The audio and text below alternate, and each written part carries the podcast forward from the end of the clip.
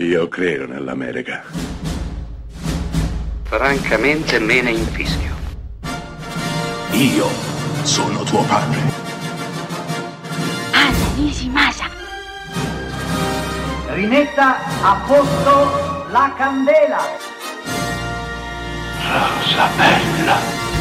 State ascoltando Close Up, la rubrica che parla di cinema, ma con una tematica. E questa settimana parliamo della codipendenza, dell'essere succubi da qualcosa o da qualcuno. La pellicola di oggi è diretta ed interpretata da Mel Brooks. È una vecchia pellicola degli anni 90 e si intitola Che vita da cani. Racconta la storia di un miliardario, Mel Brooks appunto, che ha praticamente tutto e quindi dovrebbe essere l'uomo più felice e più libero del mondo. E invece è dipendente da qualcosa. La sua codipendenza dipendenza si chiama denaro, infatti il nostro non può fare a meno di accumularne sempre di più, a discapito di tutto e di tutti. Sarà una scommessa a cambiargli la vita. Un altro miliardario come lui vuole un terreno che fa gola a entrambi, su cui entrambi vogliono costruire. Quindi Mel Brooks, il nostro protagonista, accetterà di vivere come un barbone, come un senza tetto per un mese intero pur di accaparrarsi quel terreno che vuole disperatamente. Ma questo